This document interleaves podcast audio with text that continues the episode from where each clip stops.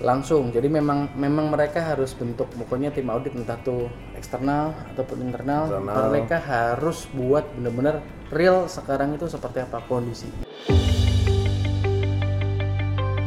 Selamat datang di podcast dari The Slice of Life X, podcast yang berbicara tentang kemajuan hidup di bidang finansial, investasi bisnis, dan strategi kehidupan bersama host Anda, Di Ferdinand.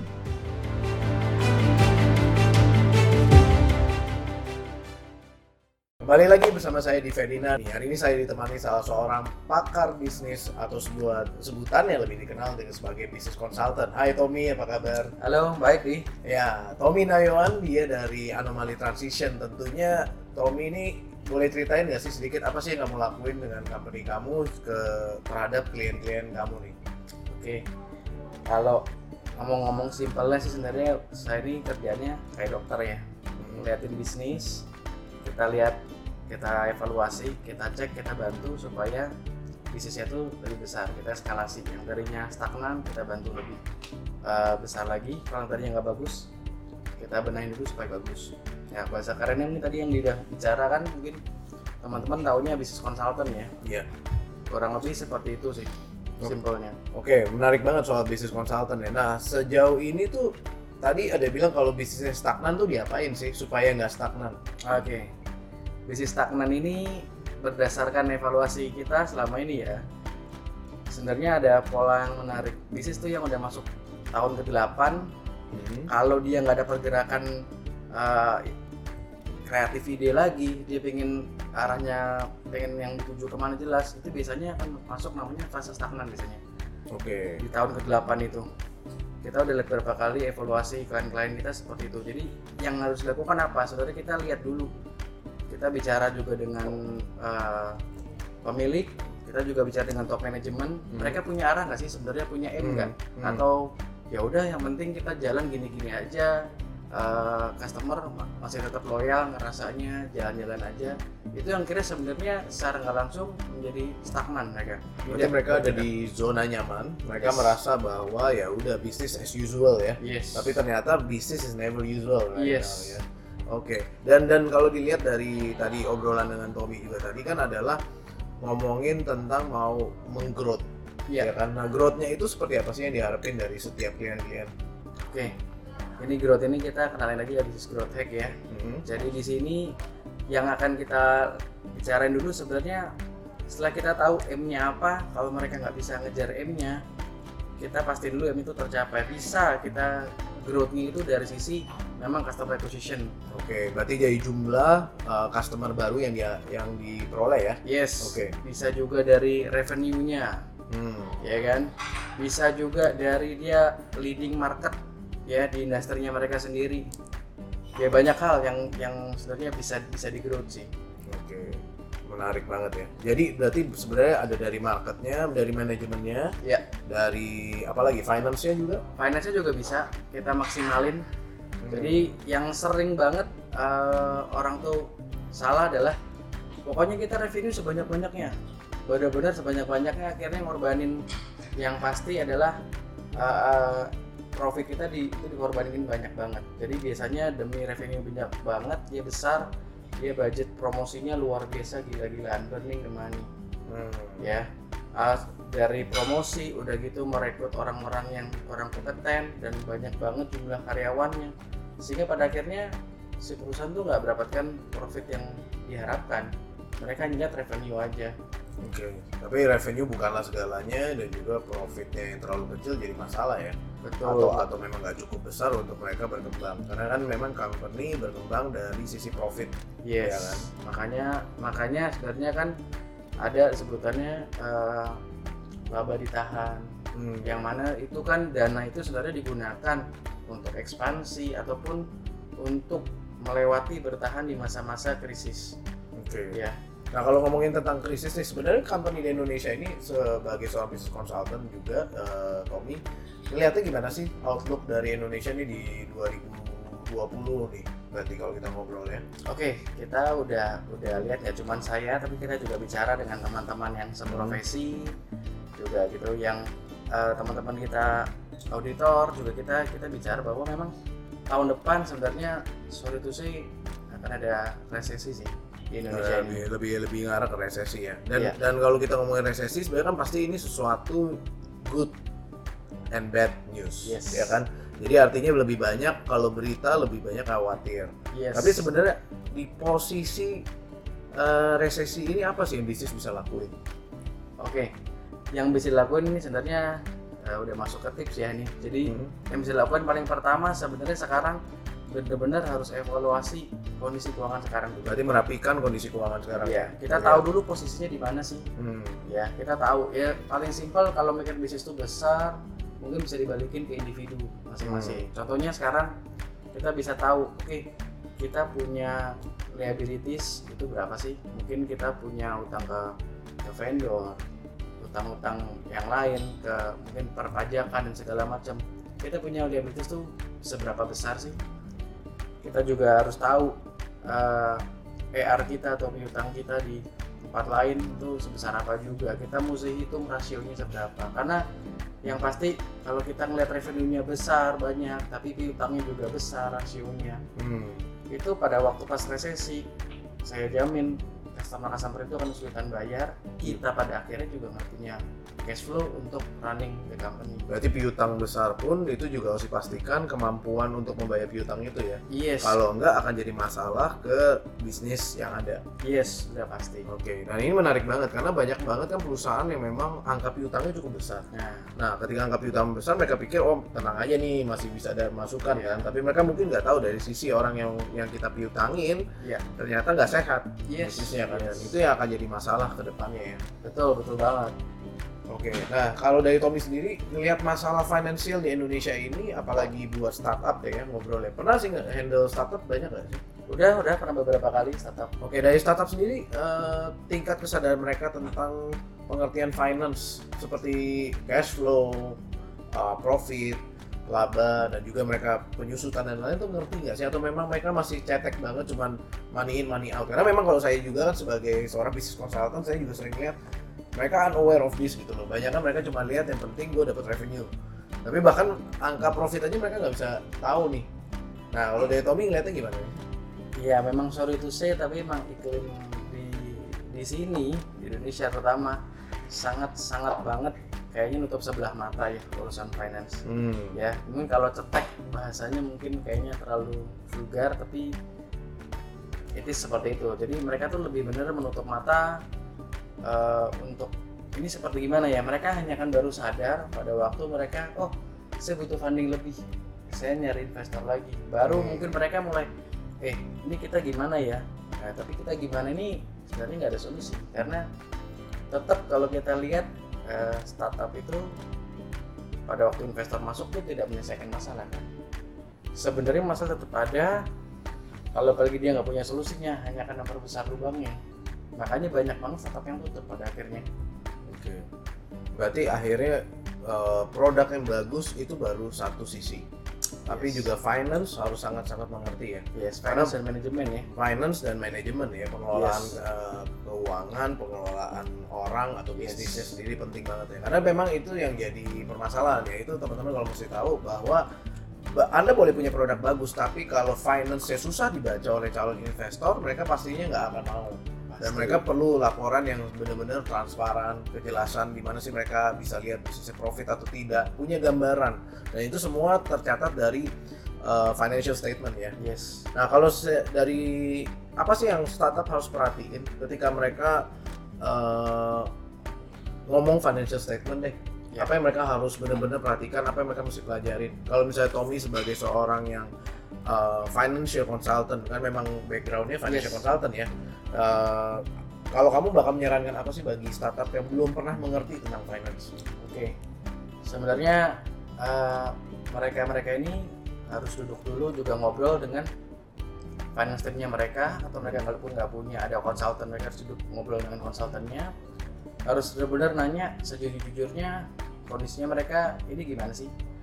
Karena sebenarnya real semua orang finance maupun ataupun konsultan yang lain sebenarnya pasti memiliki yang namanya kejujuran dalam financial statement. Ini buat saya begini karena kita semua ini kan profesi ya seperti dokter seperti lawyer juga. Kita ada yang namanya sudah eh, ada tuh ya honesty di dalam si financial statement.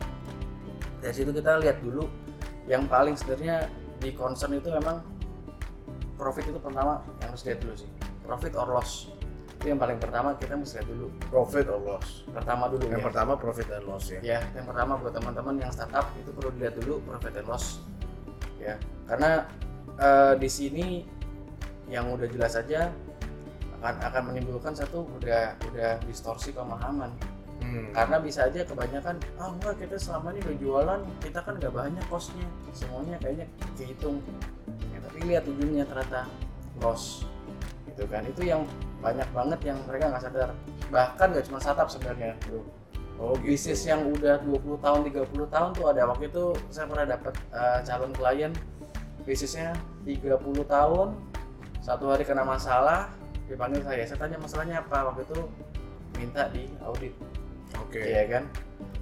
Laporan keuangan ada nggak? 30 tahun nggak pernah punya laporan keuangan. Wow. 30 tahun nggak pernah punya laporan Yes. keuangan. Bisnisnya chemical.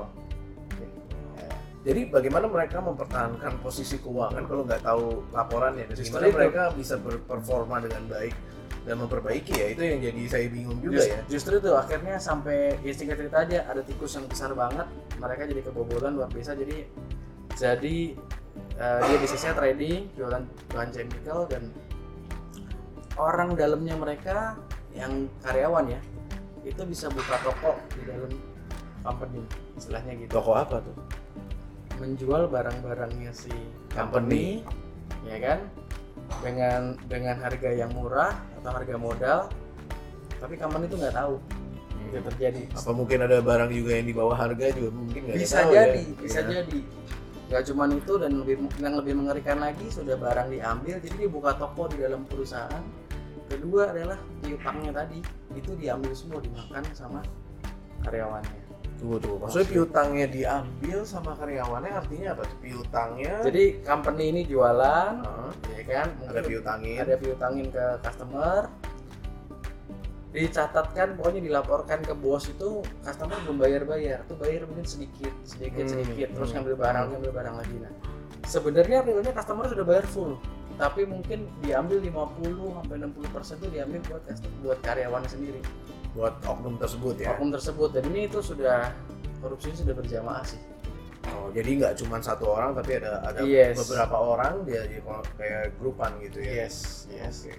itu tuh bahayanya paling bahaya dan itu kan yang tadi nggak cuma startup sebenarnya perusahaan-perusahaan yang udah lama sekalipun ternyata tuh begitu banyak juga sebenarnya karena si owner berpikir ah saya jualan terus customer saya nggak pernah lari jadi kalau ngambil sama saya banyak terus setiap kali kalau ngecek saldo bank masih punya duit kok dia Hmm. masih bisa jalan-jalan. masih ya. jalan-jalan masih bisa mungkin Klasik banget ya. masih bisa belikan mobil baru, dia masih bisa beli rumah baru, dia mau beli gudang baru masih bisa. Ah semuanya cukup lah gitu. Jadi dia nggak pernah bertanya, lihat seperti apa sih realnya. Hmm.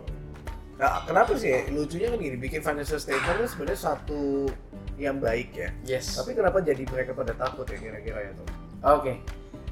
Itu sama jawabannya sama orang ke dokter sih. Oke. Ya. Kebanyakan Takut gitu. medical check up lah ya lebih Yes. cocoknya ya. Takut Yes. tahu ada apa yang eh, bermasalah di badan dan kesehatannya ya. Yes, kebanyakan begitu dan eh, yang alasan berikutnya adalah mereka tuh cuek. Jadi kayaknya ah tiap hari makannya junk food, ah nggak nggak apa-apa sih sehat-sehat aja. Dan Hmm. juga nggak masalah dah tuh ntar aja urusannya nanti Berarti aja. food yang itu kita anggap bahwa tadi seperti oknum-oknum yang Yes, korupsi ya. yes, yes. Oke. Jadi santai aja dia, kayaknya nggak perlu final statement pun Hmm. jalan-jalan aja bisnisnya gitu loh.